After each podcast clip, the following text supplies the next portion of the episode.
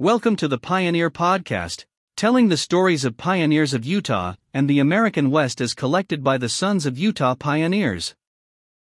This episode of the Pioneer Podcast is an audio file generated by a pioneer biography submitted to us at pioneerstories.org, a web page of the Sons of Utah Pioneers. We invite you to share your family pioneer stories too by going to pioneerstories.org and clicking the red submit button. Your story will also become a part of this podcast, where it can be shared with other family members as well. Now, here is our pioneer story. This episode is about Joseph Johnson Smith. Joseph Johnson Smith showed great courage while in Nauvoo, just as the prophet Joseph Smith did. He and his wife, Mary, came from England in 1843 with two small children, Caroline two years and Mercy eight months. It took them two months on the ship Montreal to sail from England to America. Often these immigrants were in very cramped spaces in the hold of the ship. Storms made the boat rock and often made the passengers very sick.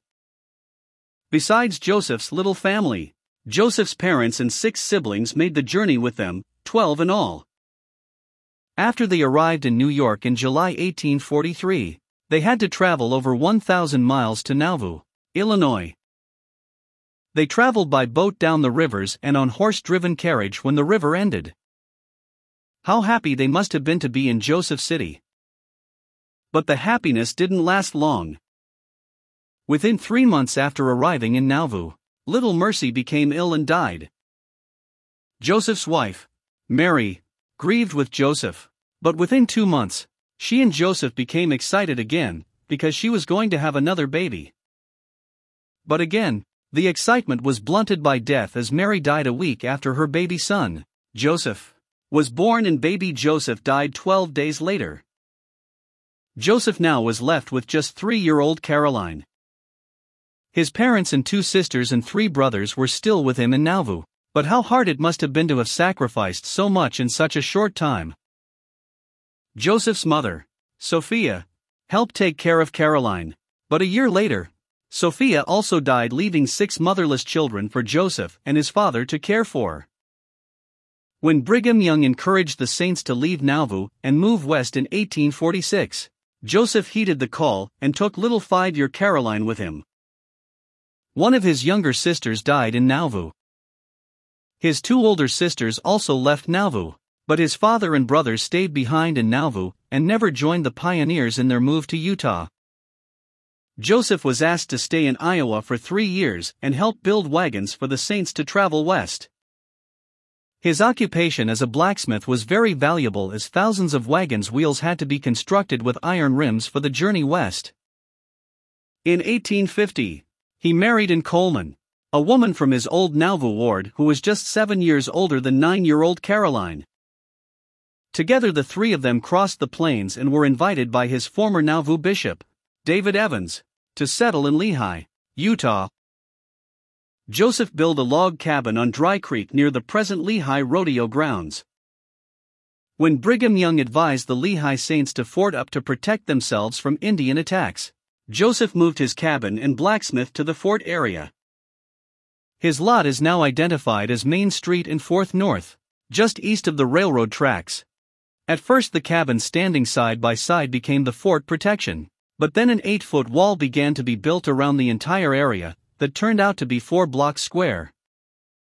As Joseph's family grew, he built onto his house, adding a second floor and an expanded kitchen. Joseph and Ann had 14 children, 10 of whom lived to maturity. He married a second wife, Sarah Ann Ledyard, in 1865, shortly after she emigrated alone from England. Sarah had two children, one of whom lived to maturity. From the three wives, Joseph had 19 children and 101 grandchildren. Today, his descendants number over 4,000. In the 1880s, Joseph and Ann moved to northeast Lehi into an adobe home he called the mansion. He had homesteaded 160 acres in this area, and besides fruit crops and grain, he raised sheep. He moved his blacksmith shop from downtown Lehi to his new home. Sarah, his third wife, stayed in the original home and she taught school. First a store and then a hotel were built where the blacksmith shop stood.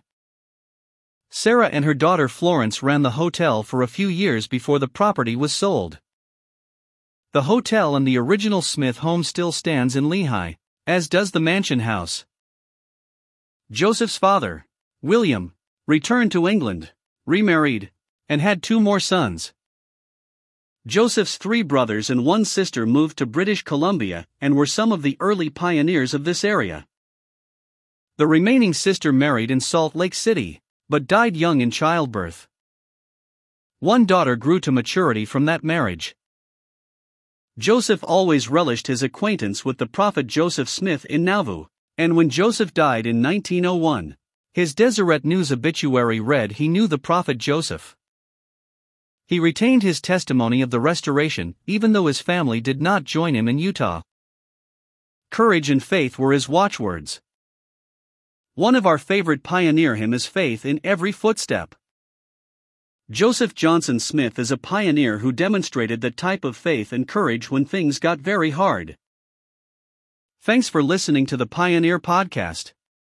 We would like to invite you to subscribe to and share this podcast with others. Also, please leave us a review at the iTunes Store that helps us more than anything else. If you would like access to more content and information about our pioneer history, join us at su.p.online.org, the online community of the Sons of Utah Pioneers. That's s. u.p.online.org. Goodbye until next time, from your friends at the Sons of Utah Pioneers.